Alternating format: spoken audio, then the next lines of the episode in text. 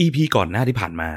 เราพูดถึงการวัดผลไปแล้ว EP นี้จะมาพูดถึงการตั้งเป้าหมายกันครับ ซึ่งก็จะขอพูดถึงคำสองคำที่เรามักจะเจอกันบ่อยๆ คือ KPI และ OKR โดยอยากจะขอพูดถึงความแตกต่างระหว่างสองคำนี้ก่อน เพราะว่าเดี๋ยว EP ต่อไป เราจะมาดูกันว่า เราจะเอาสองคำนี้ไปใช้ในโลก UX กับทีม UX ยังไงกันได้บ้าง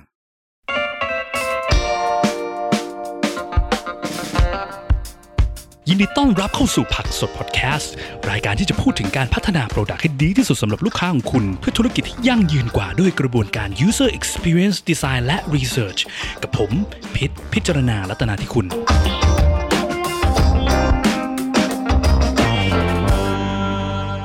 สวัสดีครับ ก็ก่อนอื่นเลย ไม่ได้เจอกันนานเลยนะ งานยุ่งมากครับก็ช่วงก่อนมีจัดเวิร์กช็อป Research Studio ที่ ใช้พลังงานทั้งชีวิตนะครับในการทำเนื้อหาเพราะเป็นคลาสครั้งแรกที่พูดถึงการลงมือทำ Research ที่ยาว 4 สัปดาห์นะครับ ก็ช่วงนั้นนั่งปั่นสไลด์หัวหมุนแทบจะไม่ได้หลับได้นอนนะหลังจากนั้นก็มีงานเข้ามาอยู่เรื่อยๆนะครับก็ตอนนี้พอเริ่มมีเวลาแล้วปลายปีนะครับ ก็เลยจะมาขอต่อยอดต่อจาก หัวข้อที่เราคุยค้างกันอยู่เมื่อประมาณครึ่งปีที่แล้วนะก็คือเราเคยคุยกันเกี่ยวกับการวัดผล UX เนอะว่าอ่า เราเคยพูดเรื่อง vanity metrics การวัดผลระหว่างการวัดค่าอะไรที่มันโตขึ้นเรื่อยๆ ไม่มีทางลดลงเด็ดขาด เพราะว่ามันจะทำให้เราไปโฟกัสแต่สิ่งที่มันไม่ช่วยให้เราเอาไปพัฒนา product ได้ต่อนะครับเราก็พูดถึงการ define สิ่งที่เรียกว่า key use หรือ flow หลักๆ จุดหลักๆ ในระบบเราที่เราต้องการให้ user ใช้ ถ้า user มาใช้สิ่งเหล่านี้จริงๆ และกลับมาใช้เรื่อยๆเนี่ยแปลว่า user น่าจะกำลังได้ประโยชน์จาก product ของเราจริงๆนะจะได้ไม่ให้เราไปหลงทางกับการ ไปปั๊มยอดสำเร็จรูปต่างๆนานาเช่นทำไงก็ได้ให้คนเข้าแอปมา แต่เข้ามาเขาอาจจะไม่ได้ประโยชน์อะไรเลยก็ได้นะครับแล้วเราก็จะหลงทางไปนั่งทำในของที่มันไม่ได้สร้างประโยชน์กับ user เท่าไหร่นะครับแค่สร้างยอดให้เราเห็นตัวเลขแล้วเราตื่นเต้น แค่นั้นซึ่งมันไม่ได้ส่งผลดีต่อธุรกิจเราในลองเทอมด้วยนะฮะแล้วเราก็มีพูดถึงเกี่ยวกับ 3คำคือ measure metrics แล้วก็ analytics นะฮะ measure คือการวัดทั่วไปเนาะ metric คือการวัดแล้วมีเวลามาเกี่ยวข้อง ส่วน analytics คือ tool ที่มันทำโดยอัตโนมัติเนาะก็คือพวกการใช้คอมพิวเตอร์ใช้โปรแกรมต่างๆ ในการมาวัด ซึ่งหลาย ๆ ครั้งเรามักจะ ยึดติดกับการวัดที่ต้องใช้คอมพิวเตอร์นับอยู่เป็นประจำนะฮะซึ่งปัญหาหลักคือคอมพิวเตอร์มันไม่สามารถที่จะวัดได้ทุกอย่างเนอะวัดคุณค่าวัดประโยชน์ที่ user ได้จากระบบเราไม่ได้ซะทีเดียวขนาดนั้นนะฮะทีนี้ทั้งหมดที่พูดไปพูดนั้นนะคือการวัดเนอะการวัดก็คือการแบบว่าเฮ้ยเรามีวิธีไงในการไปดูได้บ้างว่าเกิดอะไรขึ้นนะนะเราดูที่ค่าอะไรกันดีนะนะครับแต่ว่าสิ่งสำคัญที่เป็นองค์ประกอบที่การวัดมันจะต้องเอาไปใช้ด้วยก็คือการตั้งเป้าหมายปลายทางใช่ไหมครับ เราวัดว่า user ใช้มากขึ้น user ได้ประโยชน์จากเรามากขึ้นแล้วไง มันก็ต้องตั้งเป้าปลายทางนิดนึงเนาะว่าแล้วเราอยากให้ไปถึงแค่ไหนที่เรียกว่าโอเค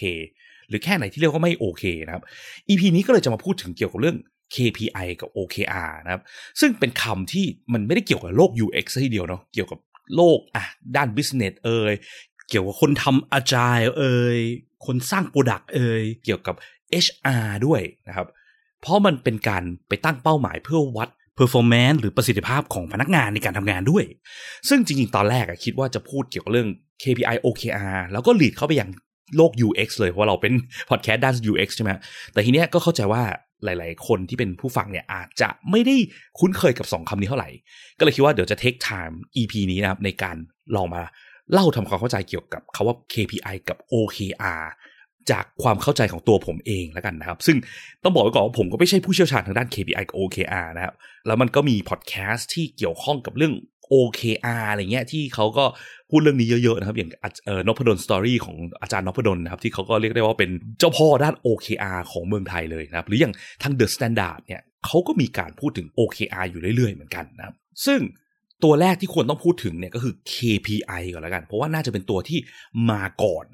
แล้วก็ common หาได้ทั่วไปมากกว่านะครับ หลาย ๆ ที่หลายๆองค์กรเนี่ยอย่างน้อยเชื่อว่าใครที่ทำงานองค์กรใหญ่เนี่ย ก็น่าจะต้องเคยได้ยินเขาว่า KPI มาบ้างไม่มากก็น้อยนะเพราะว่ามันมักจะเป็นสิ่งที่คนที่เมนชั่นถึงเนี่ยน่าจะเป็น HR เป็นหลักนะครับ หลาย ๆ ครั้ง HR ก็บอกว่าเนี่ยคุณไปตั้ง KPI ของตัวคุณหรือของทีมคุณให้หน่อยสิถ้าใครมีลูกน้องอะไรเงี้ยนะแล้วเป็นคนคุมทีมนะครับ KPI เนี่ยคืออะไรนะครับ ชื่อของมันเนาะ KPI ย่อมาจากคาว่า Key Performance Indicator นะครับตามชื่อเนาะ Key Performance มีคาว่า Key อยู่ Key เนี่ยหมายถึงอะไร เขาบอกว่า Key เนี่ยหมายถึง Key Area ของ Business ที่เราสนใจเนาะ Indicator ก็คือตัวชี้วัดอะเนาะ Key Performance Indicator ก็คือการไปดูว่าไอ area ที่เราสนใจเนี่ยมันมีตัวชี้วัดอะไรที่เป็นไปช่วยวัดแล้วดูถึงประสิทธิภาพ ว่า business เรามันทำได้ดีไม่ดีขนาดไหนยังไงบ้างนะครับ ซึ่งจริงมันก็ไม่ใช่แค่ business หรอก มัน lead กลับมายังตัวคนหรือตัวพนักงานที่ดูแลใน key area นั้นๆด้วยนะฮะซึ่งปกติองค์ประกอบของ KPI เนี่ยมันก็จะมีการวัดเนอะว่าเราจะวัดที่ค่าอะไรล่ะ ที่มันสำคัญกับเราเนาะแล้วก็ค่าปลายทางที่เป็น goal เนาะว่าเราคิดว่าไปถึงแค่ไหนค่าไหน ถึงจะเรียกว่าโอเคนะครับ ซึ่งจริงๆไอ้หลักการของ KPI เนี่ย มันก็เป็นสิ่งที่เราก็ใช้มาในชีวิตทั่วๆไปเนาะตั้งแต่สมัยเด็กแล้วก็เป็นได้นะเช่น เราอยากจะแบบออมเงินอะไรอย่างเงี้ยนะครับ ก็อาจจะแบบเราตั้งเป้าว่าเนี่ยภายใน 3 เดือนเราจะต้องเก็บเงิน พอให้ไปซื้อมือถือใหม่ได้ ไปซื้อของเล่นใหม่ได้ใช่ไหมเราก็จะมีการวัดที่จำนวนเงินที่เราเก็บได้เนาะแล้วก็ดูว่าเมื่อถึงช่วงจบของ period of time ที่เราสนใจ เช่นอย่างอันนี้คือ 3 เดือน เรามีเงินถึงแค่ไหนแล้วนะครับ ถึงเป้าของเราหรือเปล่า เป้าของเราอาจจะ 8,000 บาทเนอะมือถือราคา 8,000 หรือ 15,000หรืออะไรก็แล้วแต่นะครับ ซึ่งก็จะครบตามองค์ประกอบของ KPI ที่บอกไปใช่ไหมครับต้องมีตัววัด มีเป้าหมาย มีช่วงเวลาอะไรเงี้ยเพียงแต่ว่าพอเราพูดถึง KPI ในโลก business เนี่ย มันก็จะไปวัดใน area ต่างๆ หลากหลายแบบในธุรกิจนะเนาะและก็ยังจะใช้ไปวัด performance ของพนักงานด้วย ว่าถ้าพนักงานทำถึงเป้า แปลว่า performance เขาดีเนาะ มีการทำงานที่ยอดเยี่ยมมาก ถ้าไม่ถึงเป้าแปลว่าเฮ้ย performance ไม่ดีป่าวะนะครับซึ่ง HR ใช้ KPI ด้วย เพราะว่าเขาใช้ในการประเมินพนักงานด้วย นะครับซึ่งการประเมินเนี่ยมันก็จะ lead กับไปยังเรื่องของการให้โบนัส หรือขึ้นเงินเดือนพนักงานด้วยใช่ไหมครับหลายๆคนอยู่องค์กรใหญ่ๆก็น่าจะรู้ดีเนาะถ้าไม่ถึง KPI เนี่ยเราก็อาจจะได้โบนัสน้อยกว่าคนอื่นในบริษัท หรือว่าอาจจะขึ้นเงินเดือนน้อยอะไรเงี้ยปีไหนที่เราทำได้ดีเกิน KPI ไปเยอะเราก็อาจจะได้เงินเดือนที่ขึ้นเปอร์เซ็นต์มากกว่าคนอื่น หรือโบนัสมากขึ้นอะไรประมาณเนี้ยนะครับซึ่งหลักการมันก็ make sense ก็คือการตั้งเป้าธรรมดาแล้วก็วัดไปเรื่อยๆใช่ไหมว่าถึงเป้าหมายไหม ทีเนี้ยที่มาที่ไปของ KPI เนี่ยมันคือมาจากคุณเฟเดริกเทเลอร์นะตั้งแต่ประมาณต้นต้นยุค 1,900 กว่าๆนะครับ คือเขาอะสมัยยุคนั้นอะมันก็มีโรงงงโรงงานนะยุคปฏิวัติอุตสาหกรรมอะไรเงี้ยแล้วก็เขาก็มีการที่แบบอยากจะวัดนะว่า productivity ของโรงงานหรือของพนักงานเนี่ย ทำไงให้มันดีขึ้นได้วะ ซึ่งสมัยนั้นมันไม่ได้มีการเอาตัวเลขมาวัดมาเวิร์ดอะไรมากนะ คนก็อยู่ในโรงงานนั่งปั๊ม อุปกรณ์ผลิตของไปเรื่อยๆเนาะเขาก็เลยมองว่า เฮ้ย จริงๆ เราใช้หลักการของทางวิทยาศาสตร์คือการเอาตัวเลขมาลองชี้วัดดู ก็ได้นะ แล้วก็ลองหาดูว่าตัวเลขอะไรวะที่มันจะสื่อถึง productivity ของคนทำงานได้จริงๆอะไรเงี้ยนะครับ มันก็เลยเป็นที่มาที่ไป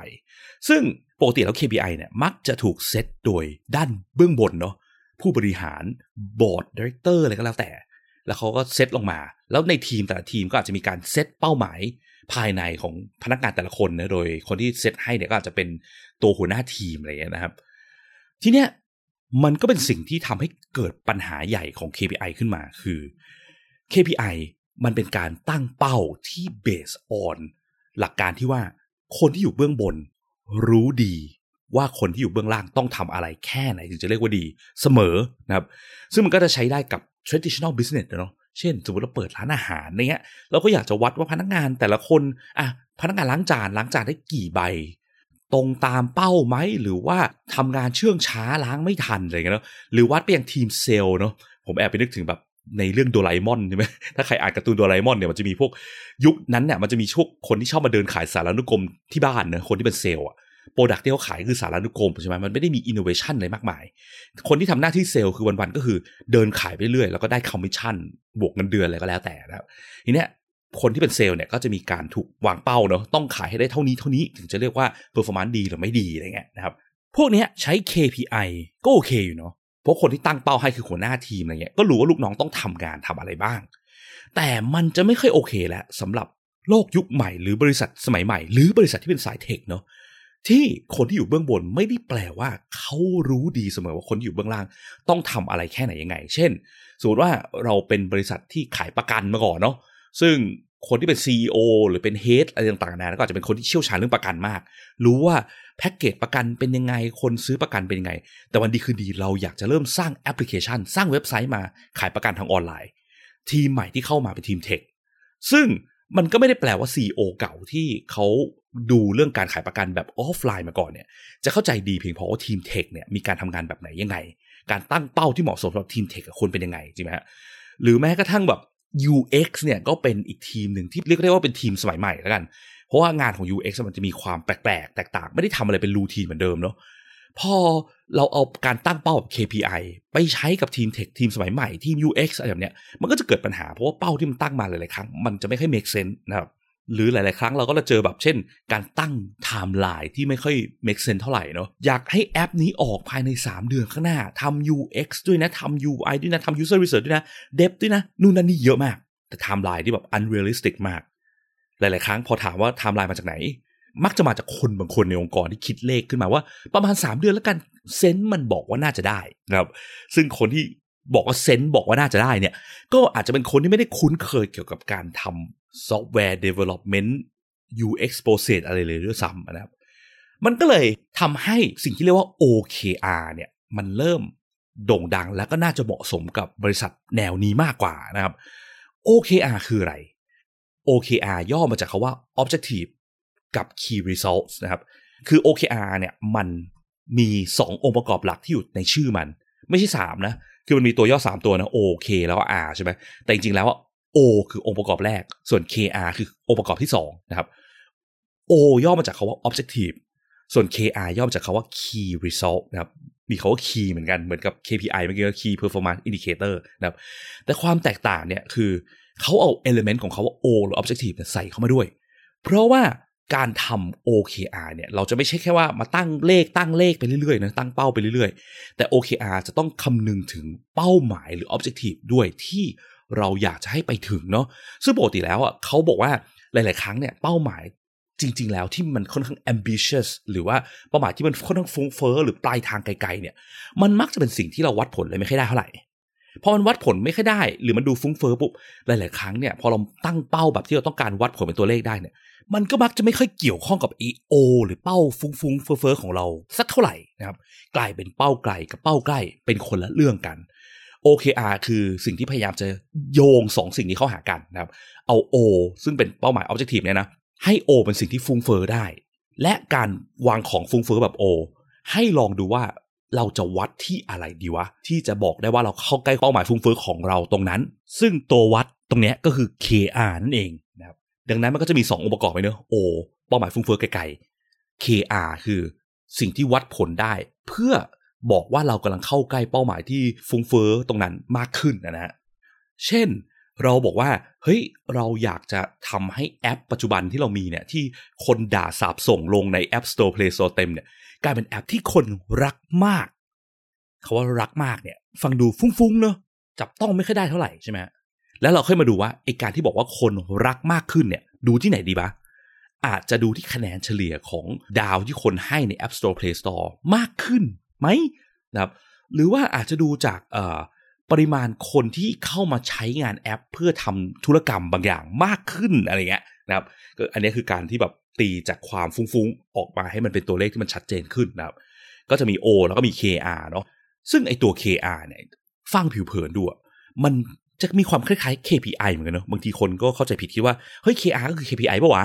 มันมีความคล้าย เพราะมันต้องมีตัวเลขเนาะปัจจุบันแล้วเลขปลายทาง มีเป้าหมายที่ต้องการไปถึงเหมือนกัน แล้วก็วัดด้วยอะไรล่ะ เหมือนกัน แต่ความแตกต่างของ OKR มากขึ้นเนี่ยคือ practice ในการนำไปใช้ก็จะแตกต่างกันด้วย เพราะว่า OKR เนี่ยเราจะมีการ propagate หรือมีการส่งต่อ OKR จากเลเวลบนลงสู่เลเวลล่างนะครับ เช่น สมมติเรามีเป้าหมายระดับองค์กรนะว่าต้องการให้อะเป็นที่รักของ